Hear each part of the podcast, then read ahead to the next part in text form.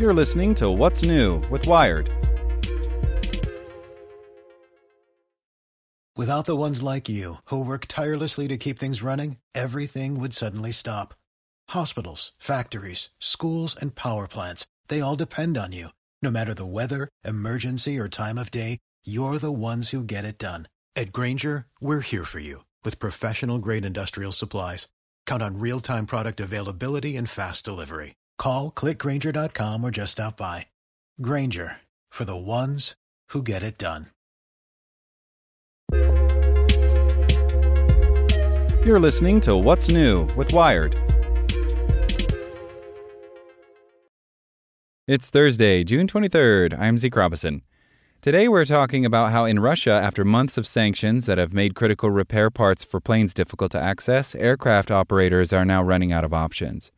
Make sure to listen to the end to find out what other Wired podcasts you can check out today. An Airbus A320 232 with the tail number YUAPH made its first flight on December 13, 2005. Since then, the aircraft has clocked millions of miles, flying routes for Air Deccan, Kingfisher Airlines, Bingo Airways, and Syfax Airlines before being taken over by Air Serbia, the Eastern European country's national flag carrier, in 2014. For eight years, YUAPH flew without any issues until it landed at 10:37 p.m. on May 25, 2022, at Moscow Sheremetyevo International Airport. It had flown in from Belgrade and was due to take off again on a late night return within the hour, but there was a problem. The pilot had reported an issue with the plane's engine casing that needed to be fixed. The supplier of the broken part, Charlotte, North Carolina based Collins Aerospace, reportedly refused to fix the problem, citing sanctions against Russia resulting from its February 2022 invasion of Ukraine. The plane was stuck. Collins Aerospace did not respond to a request for comment. It took six days for the problem to be fixed and the A320 to depart Moscow for Belgrade. Air Serbia also did not respond to a request for comment about how the engine casing was replaced or fixed and who manufactured the part. YUAPH managed to remedy its faults, but there are increasing international concerns that planes flying into, from, and around Russia could become a safety risk as sanctions prevent them from being maintained properly. Patrick Ky, executive director of the European Union's Aviation Safety Agency, said at a recent conference that he felt the situation was very unsafe. In six months, who knows? In one year, who knows? he said. As of the end of May, there were 876 aircraft in the Russian commercial jet fleet, according to data provided by Ascend by Cirium, an air industry consultancy, down from 968 aircraft in late February. Most of these were made by Airbus or Boeing planes, both of which stopped supplying spare parts to Russian airlines in order to adhere to sanction rules. They're not allowed to get any type of part from Boeing or Airbus, says Bijan Vasigh, an economics professor at Embry Riddle Aeronautical University. The transfer of any part or technical expertise to Russia is prohibited. The problem is that aircraft need constant maintenance, repairs, and replacements. Planes aren't simple things, with a cornucopia of parts coming together to keep passengers in the air, and because of the high stakes nature of flight, some parts need to be changed very regularly.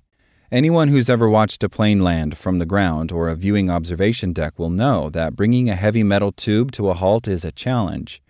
Tires are among the hardest hit parts of a plane, burning rubber as the brakes are applied, with puffs of smoke often coming from wheels, and plenty of slick black trails left on the tarmac. Tires are changed every 120 to 400 landings a plane makes. Internal flights running short domestic routes could make four journeys a day, meaning the wheels need to be swapped out every one to three months. Boeing stopped supplying the Russian market on March 1st, 113 days ago. Airbus followed a day later.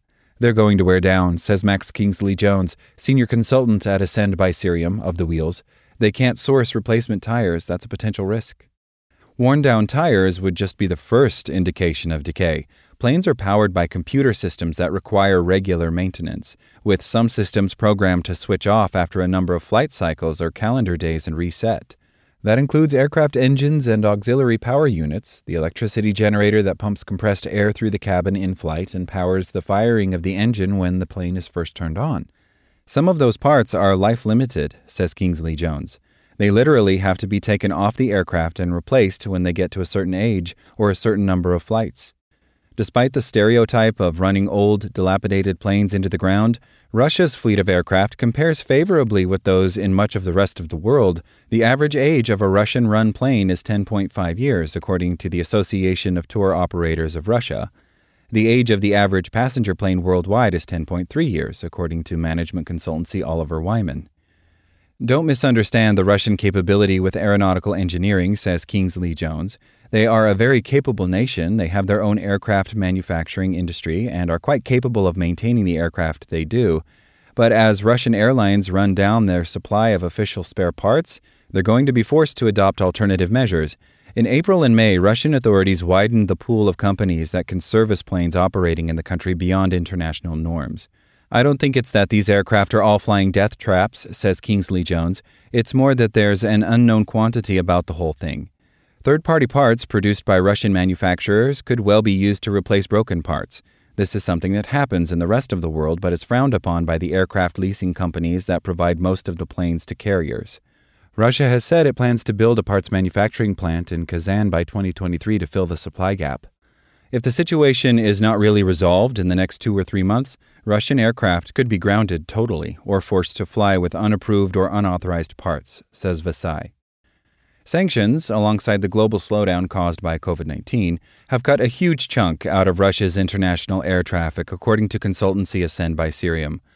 The number of aircraft it tracked on international flights on June 10th was 179, compared to 493 on January 3, 2020.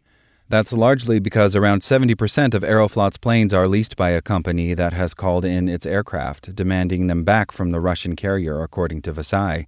This means if its planes land in most European countries, they will be confiscated.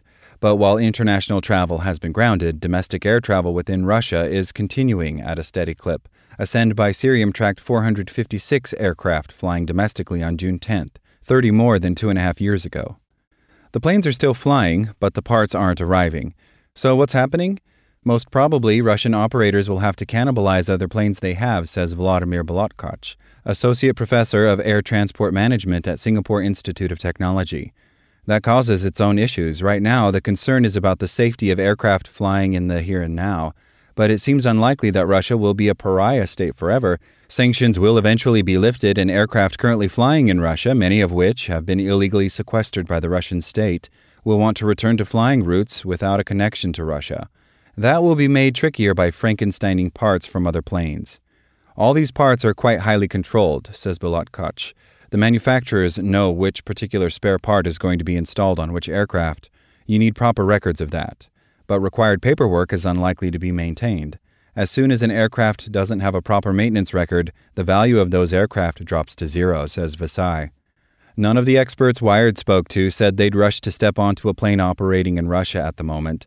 Bilotkach, a Ukrainian national, equated it to taking international facing Russian airlines that had significantly improved their safety records in the post Soviet Union back 30 or more years.